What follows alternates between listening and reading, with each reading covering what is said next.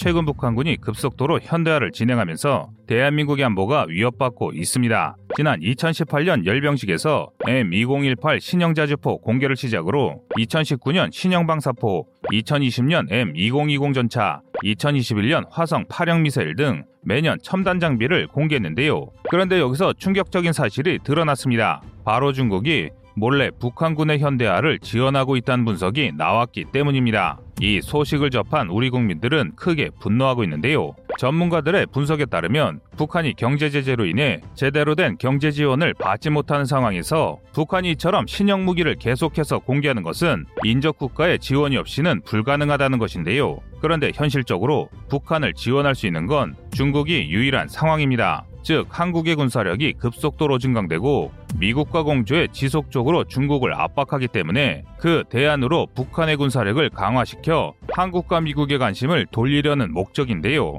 이렇게 되면 중국에 대한 견제는 자연히 줄어들어 중국 입장에서도 북한을 지원할 수밖에 없는 것입니다. 그런데 이게 끝이 아닙니다. 북한은 미사일 같은 첨단 장비 외에도 신형 방사포와 대전차 장비를 대거 도입하고 있습니다. 이 때문에 우리 군 당국의 움직임이 바빠졌습니다. 그런데 북한이 대거 도입하는 무기 체계들을 현재 한국군의 방공 체계로는 100% 맡기는 불가능하다는 게 전문가들의 분석입니다. 이로 인해 한국의 능동방어 체계를 서둘러 배치해야 한다는 목소리가 높아지고 있습니다. 현재 한국이 추진하는 능동방어 체계가 매우 놀라운 성능을 자랑해 중국과 북한에 관심이 집중되고 있는데요. 한국의 능동방어 체계 개발이 완료되면 그들이 그토록 자랑하던 방사포와 장사정포의 공격은 무용지물이 되기 때문입니다. 또한 이번에 도입하는 능동방어 체계뿐만 아니라 레이저를 이용한 요격 무기까지 개발이 완료되면 한국이 추진하는 다층 방공망에 핵심 부분이 완성되는데요. 특히 대한민국은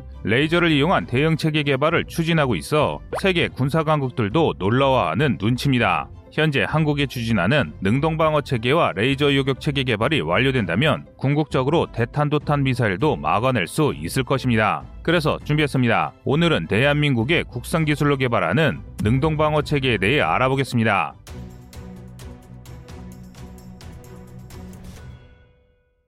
2022년 올해 들어 북한이 연이어 미사일을 발사해 대한민국을 위협하고 있습니다. 북한은 올해만 벌써 1월 5일, 1월 11일, 1월 14일 세 번의 미사일 도발을 감행했는데요. 5일에 발사된 미사일은 마 6으로 추정되며 11일에 발사된 미사일은 마 10내로 추정되어 북한이 극초음속 미사일 개발에 성공했다고 전문가들은 판단하고 있습니다. 그래서 일각에서는 중국이 기술력을 바탕으로 북한이 극초음속 미사일을 개발한 것이라고 의심하고 있는데요. 그런데 특이한 것은 북한이 쏜 미사일이 중국의 등펑 17과 형상의 차이가 있고 중국, 미국, 러시아, 한국 등 군사기술 선진국이 경쟁하고 있는 극초음속 기술을 중국이 제공할 확률은 낮다는 것입니다. 다시 말해 몇 년 전부터 북한이 스스로 극초음속 무기를 개발했다고 떵떵거렸던 만큼 이번 북한이 쏜 미사일들은 북한이 스스로 개발했을 가능성이 매우 높습니다. 하지만 북한의 이런 배경에는 중국을 통해 물자를 지원받을 가능성은 있다고 예측되는데요. 계속된 탄도미사일 발사로 세계 경제 제재를 받고 있는 북한이 자력으로 이런 장비를 만들 수는 없습니다. 결과적으로 중국은 현재 한국의 안보를 담보로 우리를 압박하고 있는 것입니다. 특히 인민군 포병 전력을 현대화하면서 방사포 전력이 크게 강화되어 국군의 전차를 위협하고 있습니다. 이 때문에 새로운 능동방어 체계를 탑재해야 한다는 목소리가 높아지고 있는데요. 사실 한국은 이미 능동방어 장치 개발을 완료했습니다. 2012년 국방부는 K2 전체 탑재할 능동방어 장치 KAPS의 개발 완료를 보도하며 홍보 영상을 대중에 공개했는데요. 영상에서는 적외선 유도, 유선 유도 RPG-7까지 각종 대전차 장비로부터 K2 전차를 보호해 하드킬 성능을 입증했습니다. 하지만 정작 K2 전차에는 이 하드킬 장비를 탑재하지 않고 소프트킬 장비만 탑재했는데요. 그 이유는 하드킬 방식에서 문제가 발견되었기 때문입니다. 능동방어 체계 작동 방식은 크게 소프트킬과 하드킬로 나뉩니다. 소프트킬은 대전차 화기가 전차를 조준 시 연막 차장, 재밍 등의 소극적인 방식으로 공격을 회피할 수 있게 만들어진 시스템입니다. 반면 하드킬은 날아오는 대전차 화기를 감지해 자동으로 대응탄을 발사해 대전차 화기를 요격하는 적극적인 대응 방식인데요. 쉽게 말해 하드킬은 날아오는 총알을 총알로 막아내는 기술입니다. 그런데 이 대응 방식에서 문제가 발생한 것입니다. 대응탄을 발사하는 데 따른 후폭풍과 파괴 시 발생하는 파편으로 주변의 차량과 병력에 피해를 줄 수 있다는 문제가 제기되었습니다. 그래서 K2 전차는 현재 soft kill 방식의 능동방어 체계만 탑재하게 되고 필요시에 언제든지 hard kill을 장착할 수 있도록 업그레이드 준비를 완료한 상태입니다.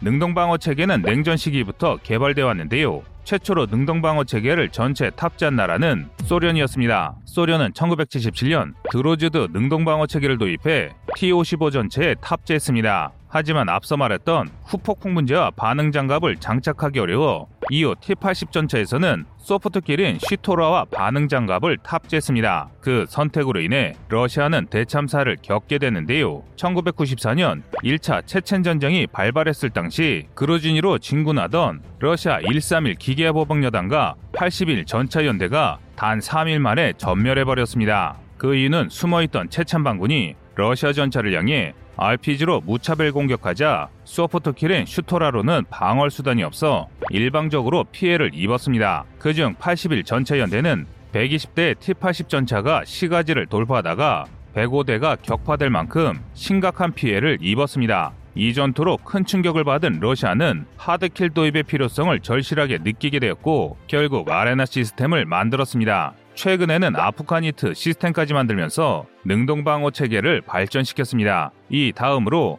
능동방어 체계를 발전시킨 건 이스라엘입니다. 이스라엘은 2009년 트로피 시스템을 개발해서 메르카바 전차에 탑재했고 이후 아이언 피스트 시스템도 개발했습니다. 특히 트로피와 아이언 피스트는 폭풍형 탄두를 탑재해 요격 시에 대전차 무기를 파괴시켜 아군의 추가 피해를 방지하는 등 생존성을 증대하는 방법으로 발전되었습니다. 이외에도 독일, 미국 등 여러 국가에서 전차 보호를 위한 능동방어 체계 연구를 계속하고 있는 상태인데요. 그래서 우리 군도 KAPS의 생존성 보장을 위해 추가 개발을 진행하고 있습니다. 그런데 세계 군사 강국들이 한국의 능동방어 체계에 이목이 쏠렸습니다. 바로 대한민국의 능동방어 체계는 지금의 성능을 아득히 뛰어넘는 새로운 무기로 개발하고 있기 때문입니다. 바로 레이저를 이용한 유격 체계인데요. 이미 한국은 레이저를 이용한 무기 체계를 개발해 실용 단계까지 개발을 완료했습니다. 지난 2019년 한화는 레이저 폭발물 처리기를 공개해 성능 시험을 진행했습니다.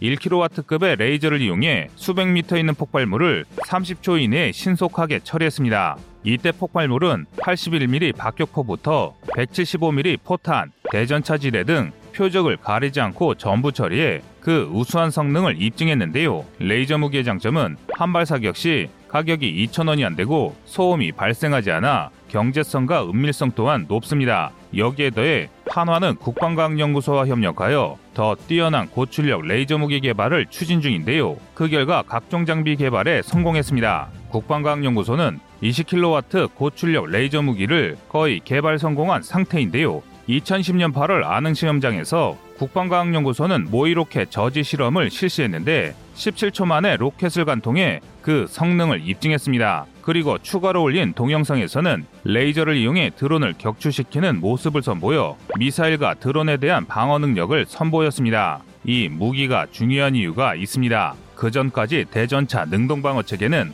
사실 전차를 상대로만 사용이 가능했습니다. 더 쉽게 말해 공중에서 떨어지는 방사포나 포탄들에게는 쓸모없는 방어책이었습니다. 그런데 한국이 전차에 레이저 무기를 탑재해 지상과 공중에서 날아오는 모든 탄을 방어하게 된 것입니다. 얼마 전인 2022년 1월 12일에는 비행 시험을 통해 레이저 빔을 활용한 지대공 방어 기술 개발까지 성공해 이를 언론에 발표했습니다. 지향성 적외선 방해 장비라고 불리는 이 체계는 항공기가 미사일 경보 장치를 통해 미사일을 탐지해 공격하면 DIRCM이 미사일을 추적합니다.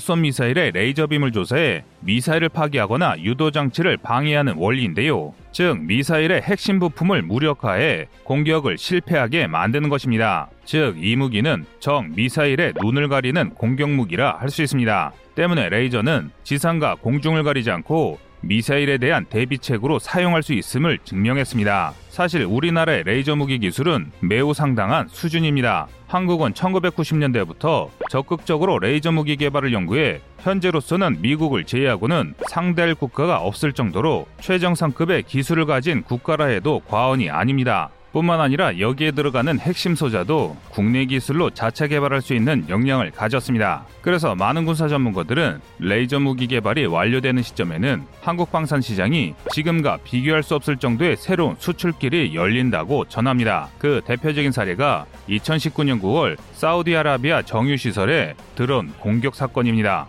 이 사건으로 인해 전 세계는 드론의 공격이 얼마나 위협적이고 무서운지를 다시 한번 실감했습니다. 그래서 지금도 중동의 많은 국가들이 대비책을 물색하고 있는 중인데요. 그래서 우리가 가성비 좋은 레이저 무기를 내놓기만 한다면 무기를 대량으로 판매할 수 있는 수출 판로가 열린다는 것이죠. 그렇다면 우리가 개발하는 레이저 무기가 도대체 어느 정도의 성능이길래 많은 국가들이 애가 타도록 구애하는 것일까요? 현재 미국은 50kW와 100kW급의 레이저 무기를 도입하려고 계획 중인데요. 우리나라도 용도에 따라 차량 탑재형 50kW, 100kW급의 레이저 무기를 만들 것으로 예상됩니다. 50kW급은 주로 대전차 미사일, 드론과 같은 소형 무기를 상대하는데요. 주로 소형 차량에 탑재해서 기동성을 최우선으로 확보할 예정입니다. 이 소형 차량은 전차와 함께 기동하면서 드론 공습이나 대전차 미사일 발사를 감지하면 레이저 빔을 조사해 무기를 파괴하는데요.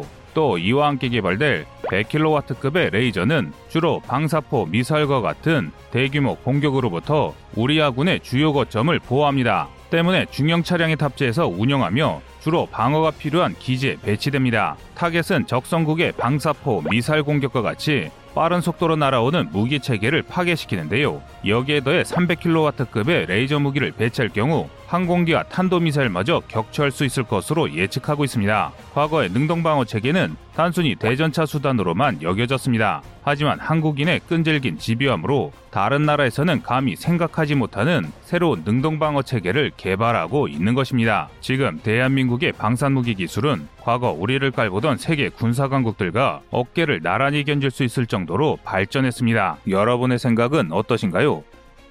시청자님의 의견을 댓글로 남겨주시기 바랍니다. 여러분의 좋은 의견이 좋은 영상을 만드는데 많은 힘이 됩니다. 이상 꺼리투브였습니다.